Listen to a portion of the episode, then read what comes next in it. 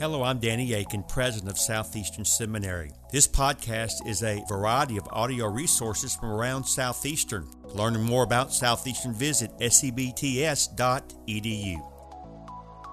I think when we're sitting here today, I think it's no secret to any of us here that, that life is cursed, that things are just, at the very least, a bit off, and on some days, way off. We know that this world is not what God intended for it to be. Right? We feel this every day. We experience it every day, like we were made for something else. Uh, for example, my OCD self thinks that I am made for a clean luxury SUV. But instead, I drive a 2009 minivan with chicken nuggets and french fries underneath the child safety seats. Um, the struggle is real. Uh, all joking aside, uh, there is real pain in this world. There is real suffering. There is real hurt. Sometimes at the hands of people who are supposed to protect us. When we go through such problems, the tendency is to want to escape from this world, this real physical world, to a place completely detached from this one, a purely spiritual realm. We sometimes call this place heaven. Now, this desire to be delivered from the sin, the curse, and all its effects is good and biblical. We all feel these things. We all experience the difficulty of life in this age because we are living in exile. We are all outsiders of the place where God meant for us to live. We are all outside of Eden. Ever since humanity was exiled from the garden, we have all felt pain, sorrow, death. All these things are unavoidable. Whatever we've gone through, God does not intend to leave us in such hurt or pain, no matter how minor, no matter how great. One day, God will wipe away every tear from our eyes, do away with death, crying, and sorrow. He will make all things new. That is, He'll take this world, He'll renew it, He'll recreate it, making it fit for God's people. That's you and me and every other follower of Christ throughout the world. Although we may want to escape and go to heaven, what God has actually prepared for us is far better than anything we can possibly imagine. He will one day deliver us into a new creation. That day, we will no longer be exiles. We'll be home with God. That's the very good future that John speaks about in this passage today. So, if you would, please look with me at Revelation 21, 1 through 8. Revelation 21, 1 through 8. And as we look, for that passage, uh, we think about the context of Revelation 21 within the context of the canon. It's the very last book in the Bible. Uh, and so, what is John trying to do here? What John is doing is he is drawing together on previous strings, previous themes, all to show us that the one seated on the throne is David's very son, the promised Messiah, who will one day make all things new. So read with me in Revelation 21 1 through 8. Then I saw a new heavens and a new earth. For the first heaven and the first earth had passed away, and the sea was no more. And I saw the holy city, the new Jerusalem, coming down out of heaven from God, prepared as a bride adorned for her husband. I heard a loud voice from the throne saying, Behold, the dwelling place of God is with man. He will dwell with them, and they will be his people, and God himself will be with them as their God. He'll wipe away every tear from their eyes, and death shall be no more. Nor shall there be mourning, nor, pain, nor crying, nor pain anymore, for the former things have passed away. And he who was seated in the throne said, Behold, I am making all things new. Also, he said, Write this down, for these words are trustworthy and true. And he said to me, It is done. I am the Alpha and the Omega, the beginning and the end. To the thirsty, I will give from the spring of the water of life without payment. The one who overcomes will have this inheritance. And I'll be his God, and he'll be my son. But as for the cowardly, the faithless, the detestable, as for the murderers, the sexually immoral, sorcerers, idolaters, and all liars, their portion will be in the lake that burns with fire and sulfur, which is the second death. This is the word of the Lord. Now, John begins this text, this passage, by saying, I saw a new heavens and a new earth, for the first heaven and the first earth had passed away. So Revelation 21 follows in the heels of Revelation 20, which affirms that God will do away with sin, with death, and the ancient serpent, the devil. In other words, he will do away with the old order of things, what we presently experience now, that which brings so much pain and so much sorrow.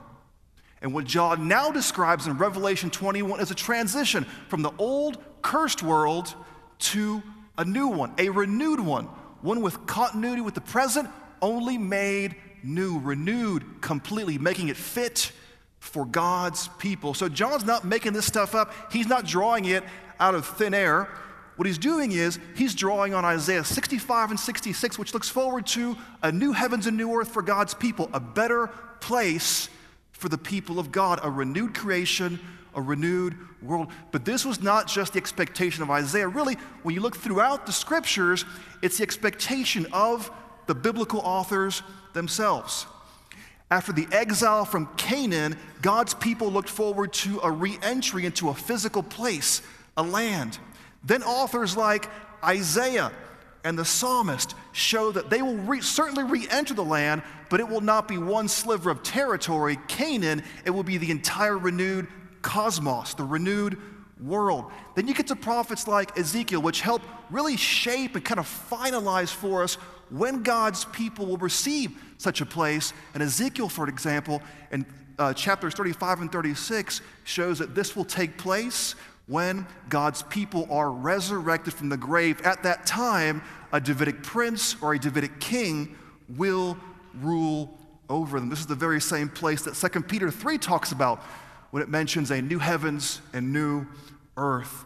What John describes then is in keeping with the biblical expectation of a renewed cosmos where God's people will live in a place that will no longer be cursed, what we now live in.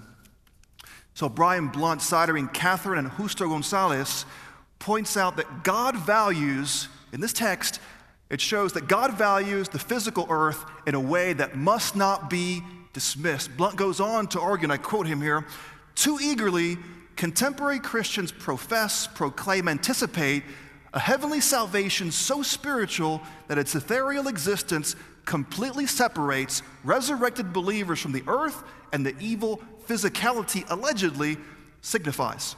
John's vision, by contrast, redeems the earth as part of God's good creation and as the locus of God's grand recreation. And if you look at the story of the Bible, they're right. All right? Heaven really is not the end goal for God's people. All right?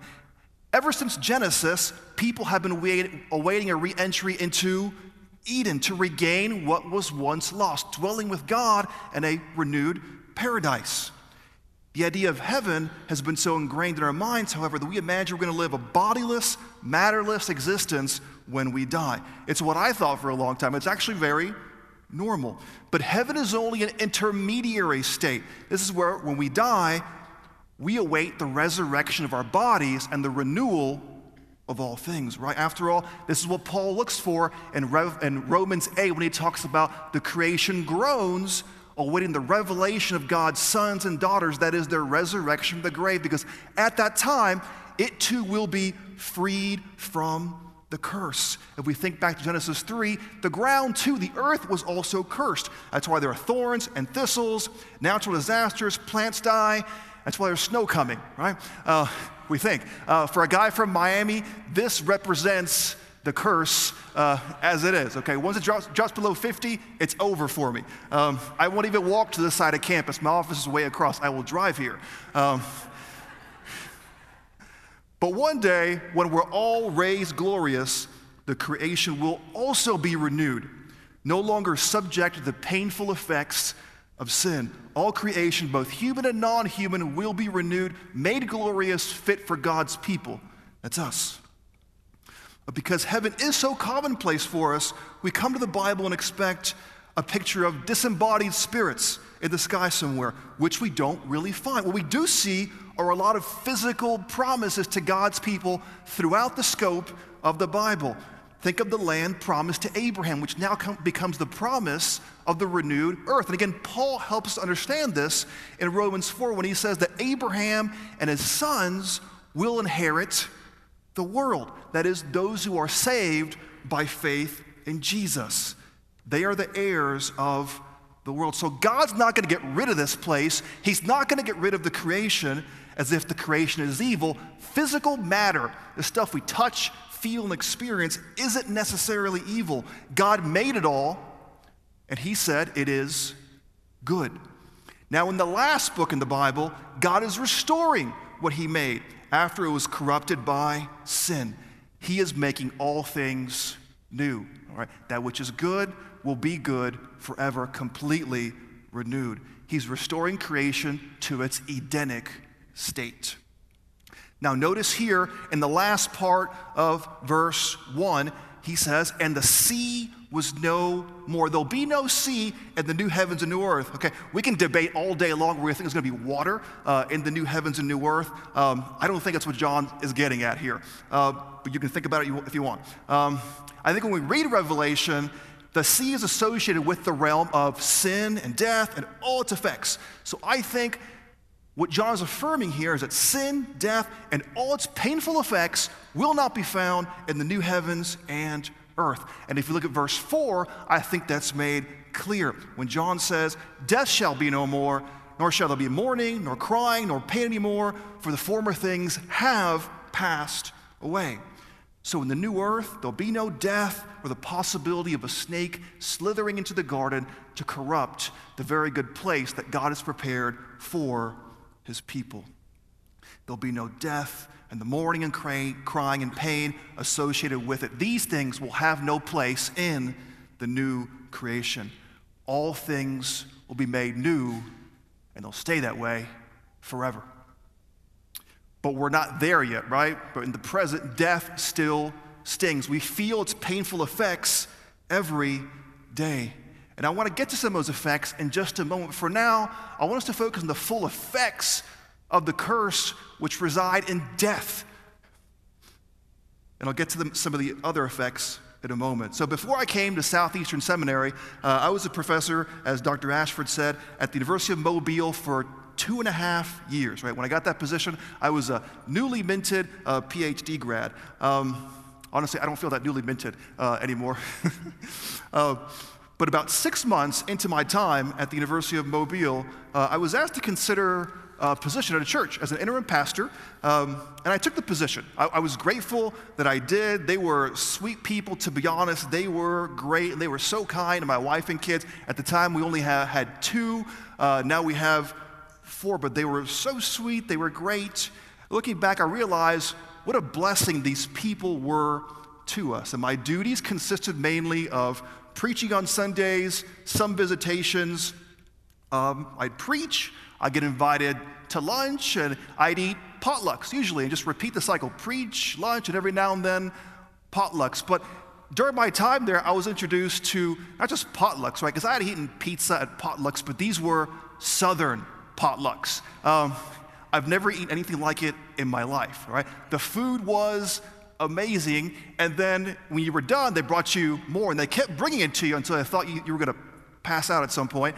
Uh, and they give you some to take home with you as well. And the amazing thing about this stuff is the next day you'd reheat it and it was still just as good. And it happened over and over and over again. I finally asked my wife, it's like, what is in this stuff? Uh, and she said, it's a potluck, right? She's from the South. She's accustomed to this stuff.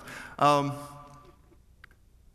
but things were going well in this, um, at this church. One day, however, uh, I get a phone call. And I was asked by one of the deacons to go visit uh, a little boy who was sick in one of the hospitals in Mobile. So I, I agreed to. I went, uh, I showed up, but honestly, I had no idea what I was about to get myself uh, into. My seminary education, my experience in other churches had not prepared me for what I was about to see, which is the effect of the curse on full display. This boy had been given just days to live. He had a serious medical uh, condition. When I walked in, again, I was not prepared. What I saw there was a boy who had given, had been given at the most a few days to live. So I walk in, the boy is laying in the bed, and the mother's just crawled up in the fetal position, laying next to her boy. Um, what I saw there stayed with me. I mean, it's still with me to this day. Um, I did all I could. I, prayed, uh, I said a few words, and I walked out, but I was a wreck. I was a mess uh, thereafter. I had to preach the next day, and I barely made it uh, through my sermon. Um, it was hard, it was rough. Uh, I've never cried through a sermon. I mean, I cried at parts uh, through that sermon. But that day, what I was able to reassure that congregation with is the very thing I can, I can reassure us today that one day there'll be no such suffering, there'll be no such death. One day, God's people will resurrect from the grave into a physically renewed paradise where there's no sin, no death whatsoever. There'll be no crying over sick children or people who pass too quickly. When speaking about the new creation, Isaiah in chapter 65 says, No longer shall there be a child who lives but a few days, or an old man who does not fulfill his days. There will be no sickness or death ever again to cut our lives short. This is the place that our hearts should truly long for. After all, this is our true home. Jesus came 2,000 years ago to die and rise from the grave to deliver us from exile, from this sinful, cursed world, to bring us into a new one. By rising from the grave, he becomes the first fruits of a new creation, of the, of the resurrection we will one day experience. One day, he will raise us to enjoy life the way it was supposed to be free from suffering, free from pain. That day, we will be made whole. Now, verses 2 and 3 give us a fuller picture of what the new creation will be like. Notice here, John mentions a new Jerusalem, which will come down on this new creation. When we think of the Old Testament, we think of Jerusalem. This is the place where God dwelled with his people in a temple. This place looks forward to this new Jerusalem where God will dwell with his people forever. All right? And it's likened to a bride because God will live there eternally with his people forever.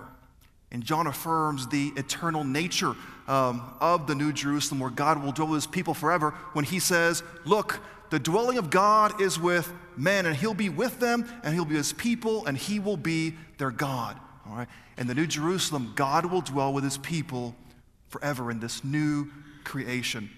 He will dwell in a place with his people just like he did with Adam and Eve, only better and forever. Now, we think about Revelation, the New Jerusalem, all right? One theme that's constantly trans, uh, uh, compared or contrasted to New Jerusalem is Babylon. If you think of the Old Testament background for Babylon, Babylon is the place where God's people were taken into exile. They were taken out of Jerusalem and into exile in Babylon. Just think of people like Daniel.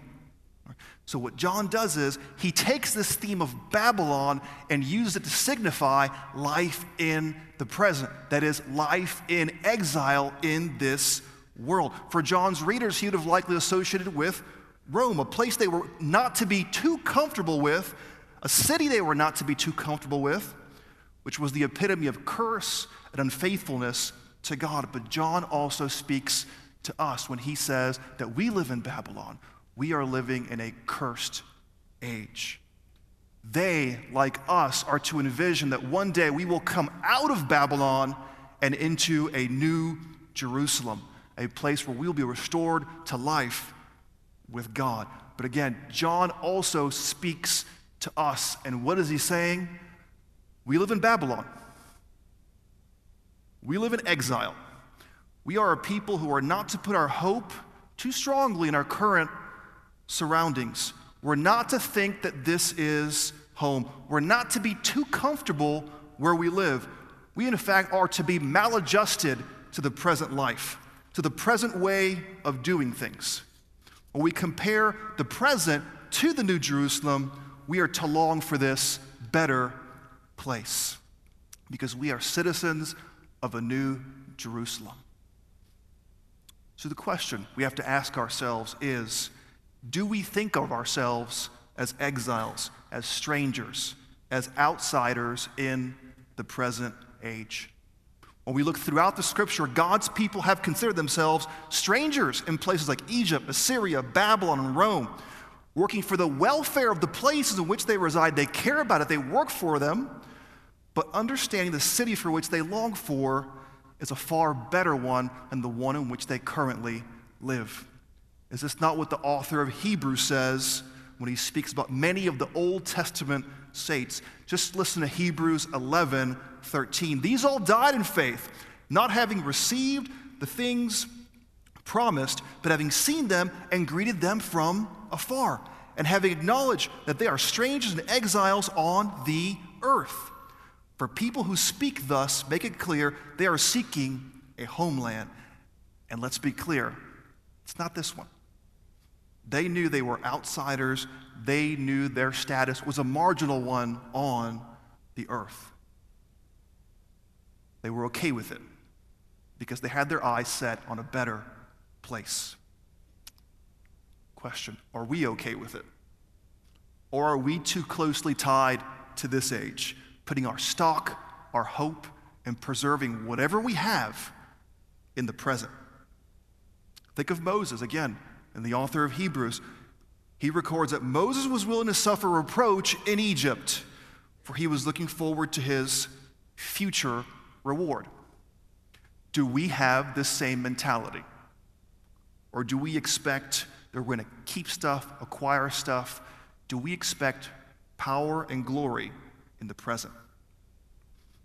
What could help us then to begin thinking about the fact that we are living life in Babylon, that we are living in exiles, strangers right here in the places in which we reside?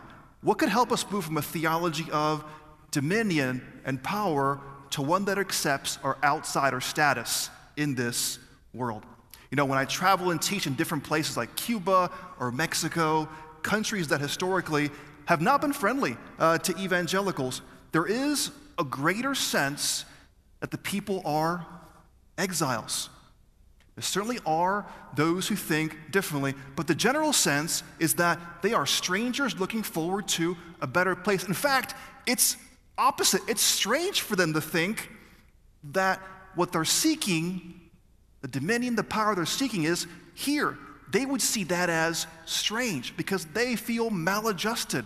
And what they are looking for is a place far better than this one. They work for the welfare of their cities, as Jeremiah says, all the while knowing that they are citizens of a far better place. And honestly, the more I'm around them, the more I talk to people in these countries, the more I understand what it means that I am, that we are exiles outside of Eden, with people from Cuba, Mexico, and all kinds of other places throughout the world who are awaiting a place where we all will be made new.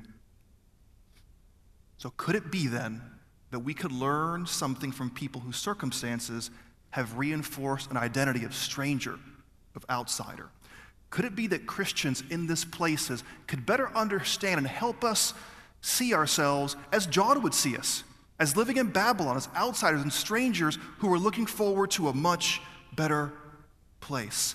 A people who help us understand, fellow Christians, that our hope should reside in a far better place than the present. And to be honest, you don't have to leave the country to do so. Most major cities or rural areas, there are people who have come from other places who live here and understand what it is to live in existence as an outsider. These are Christians living among us from different places, different countries. Could it be that they could teach us about faithfulness in a strange land? This is not something outside the box, right? We all read commentaries, we have conversations with friends, we go to conferences, all for the sake of better, being better readers and practitioners of Scripture. Surely we can open our minds and hearts to listening to those who we normally, perhaps, would not listen to. At its core, this is just wisdom and humility. When we see ourselves as exiles in Babylon, we understand that this world was never intended to satisfy us, that our goal should never to be to gain this world or to preserve any kind of status or power in the present. After all, Jesus did say, Whoever wants to save his life will lose it. But whoever loses his life for my sake will save it. We were all made for a better place, a place that John describes in verse 4 with no tears, death, mourning, crying, or pain. But for now, we do live in a world characterized by these things. Why would we ever want to put our hope in the present? Why do we ever try, try to gain this whole world? Is the result not losing our souls? One of the characteristics of a cursed world is tears. All right, where else do you find an author explaining life in a cursed world? Think of Ecclesiastes, for example, and how Solomon talks about tears, those who experience suffering in a cursed world, life under the sun. All right, which is very similar to what John is now talking about, a cursed world in Revelation 21. Listen to what the preacher, Solomon, says in chapter 4. Again, I saw all the oppression that is done under the sun, and behold, the tears of the oppressed, and they had no one to comfort them. On the side of their oppressors was power, and there was no one to comfort them. What does the preacher readily admit? What's obvious to him? There are oppressed, and there are oppressors. And the oppressed are normally in a position where they can't do anything about it because their oppressors have power. Thus, all they can do is cry. That is the way of a cursed age. There's injustice, there's racism, abuse against women, children, there's sex trafficking. And it's so hard to break free, there's so hard to get justice because oppressors have power. All the vulnerable can do is what John describes shed tears. For now. But God sees the oppressed, He hears, He sees their tears, He hears their lament. As he heard the cries of his people in Egypt, he hears our cries today. One day, God will wipe away the tears of his followers, bringing them into a new heavens and a new earth. He will judge their oppressors. It's the very reversal of fortunes the prophets anticipate in the Old Testament when finally God brings justice to all oppressors, those who cause tears. At that time, the exile will come to an end, and the meek shall inherit the earth. It's us, all followers of Jesus. So, as we wait for this new heavens and this new earth, it's important for us to examine ourselves. How are we caring for the oppressed, those who cry for deliverance? What is our response when the hurting come to us, the broken come to us? Is it one of concern? Would not God be sympathetic to the broken? In a time of frequent cycles of oppression and deliverance in among God's people. Look at what Judges 2:18 says. The Lord was moved to pity by their groaning because of those who afflicted and oppressed them. If the Lord was moved to pity and then action through his deliverance, should not we do the same? Are not all believers strangers on the earth? Why will we not run to the aid of fellow sojourners in Christ with whom we'll spend eternity?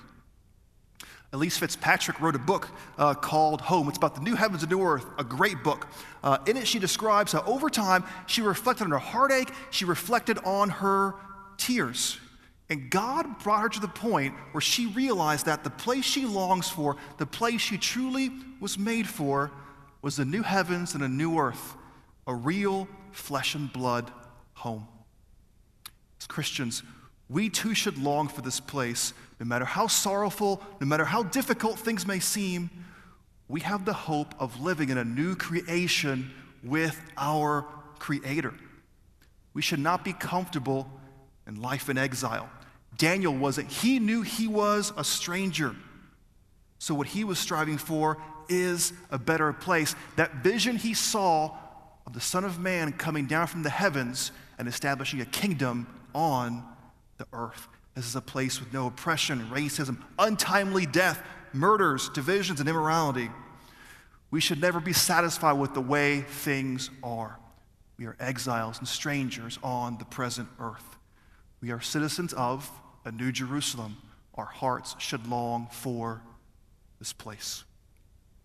Now, following this future vision, John now begins to wind things down. So, this is what's to come. What about the now? What about the present? Look what John says in verse 5.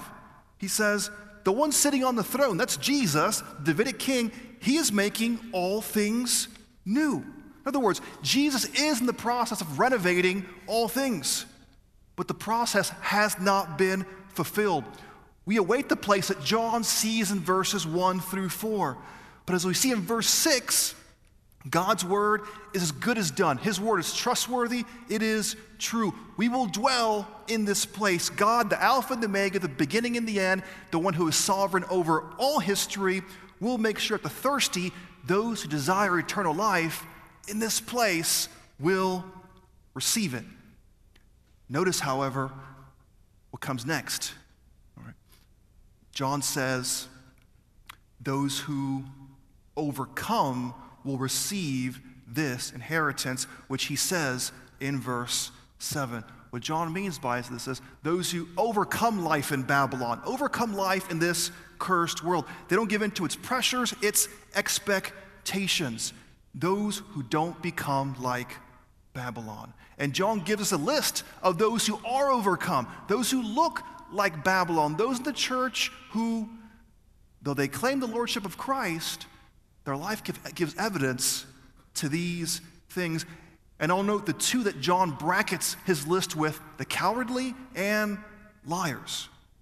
And throughout Revelation, when you think of the first one, the cowardly, John descri- describes and displays concern for those who fear losing security, status, well being, and possibly life in this age. So they accommodate, they compromise for fear of losing the power they're going to lose one day anyway. Blount argues that such people, who John calls cowards, are the ultimate accommodationists, surrendering their witness to God's lordship and testify the lordship of Caesar and Rome instead. Now, to put things in context, Scripture does call us to submit to Caesar as Christians. Those in authority, it's good and right, and so long as their wishes are in keeping with the lordship of Jesus. After all, Peter says we submit for the Lord's sake. But there is always a temptation lurking to submit to and accommodate for the fear of losing status and power and just our way of life. Question is, how are we doing at this? Are we being careful to display to a cursed world that our true devotion, our ultimate devotion, is to the Lord Jesus? Are we being careful to obey Caesar, and rightly so as we should? In matters that are pleasing to Jesus Christ? These are important questions we ask ourselves, for the temptation is always to accommodate, or sometimes to accommodate, for the sake of preserving something, influence, power, esteem in the present age. But again, was it not Jesus who said that the one who tries to save his life will lose it, and the one who loses it for his sake will gain it. What is actually the way to acquire status and power in the kingdom? It's to give it away. Because you can't keep what you're going to lose here anyway. So, the argument is we must be willing to give away the status, the power, the livelihood, if Jesus so calls us to do it, so that all will see our clear devotion to our true Lord, Jesus Christ. So, again, is it wise to preserve power in Babylon? Isn't this the way of a cursed age? Should we not be willing to let go of power and suffer, all for the sake of Jesus, knowing that one day we will receive what we're really looking for, the glory we really seek to attain at the resurrection? So we work for the present, striving to make the places in which we live better, more just, more in line with the wishes of Jesus, ultimately looking for or heart, our hearts truly long for, which is a new heavens and a new earth. And the vice list goes on. The last one he mentions are liars, and as Craig Keener uh, argues, these are those whose faith and actions don't really support what they claim, which is a lordship to Jesus Christ. Now, what these bookends and all these vices there in between have in common is that they refer to those in a church, people who are in danger of compromising, that are in danger of being overcome by Babylon. And if they continue to show so, to show this, they'll show they're fit not for a new creation, but what John describes here in verse 8, which is a lake of fire.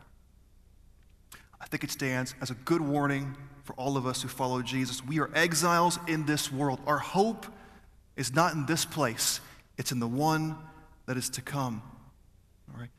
John makes clear, clear we are not to accommodate for, for the sake of preserving anything that we are going to lose anyway.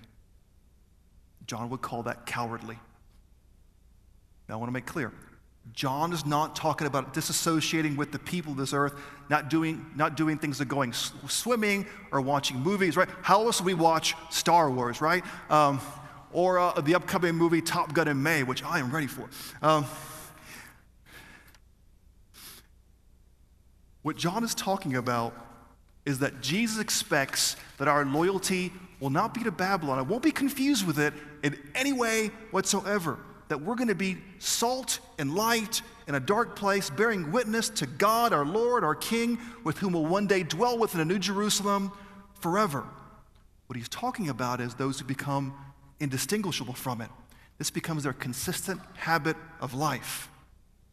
And thus, what they're showing is they're not fit for a new creation. The good thing is, verses 4 through 8 are not in the future yet, they're in the present. So there's still time to repent. There's still time to trust in Jesus. For the one whose faith is centered in Jesus is the one who overcomes life in exile, life in Babylon, showing they will inherit the new creation. We want to be those people regardless of the daily pressures we face, because we all struggle with it, to hold on to what we cannot keep. So we've seen this text is the fulfillment of the hope of all the scriptures, a place where God dwells with his people forever, ever since the, the exile from the garden. Humanity has been looking forward to one who will reopen the way to Eden. When we look at the Gospels, we see that Jesus is that person. He's the seed of the woman who crushed the serpent, said. He's Abraham's descendant. He's David's son. All who trust in him, from all backgrounds, ethnicities, and languages and places, become the recipients of the promises to God's people. We, the followers of Jesus, who are exiles now, will one day be delivered into a new Jerusalem upon our resurrection. This will be life in Eden this will be eternal life. This is our true home when we will finally be at rest, when we'll finally be made whole. This is the place for which we should truly long when God makes all things new. Let's pray. Lord, you're good to us, you're kind to us. Thank you for sending Jesus into this world to redeem sinners like us and deliver us into a new heavens and new earth. Lord, give us the courage, give us the faithfulness to testify to Jesus and his lordship on this earth as we await the resurrection, the renewal of all things. And it's in Jesus, your son's name, we pray. Amen. Thank you for listening to this podcast. Consider giving to Southeastern Seminary online or visiting us for a preview day. For information on how to give or sign up for a preview day, visit sebts.edu.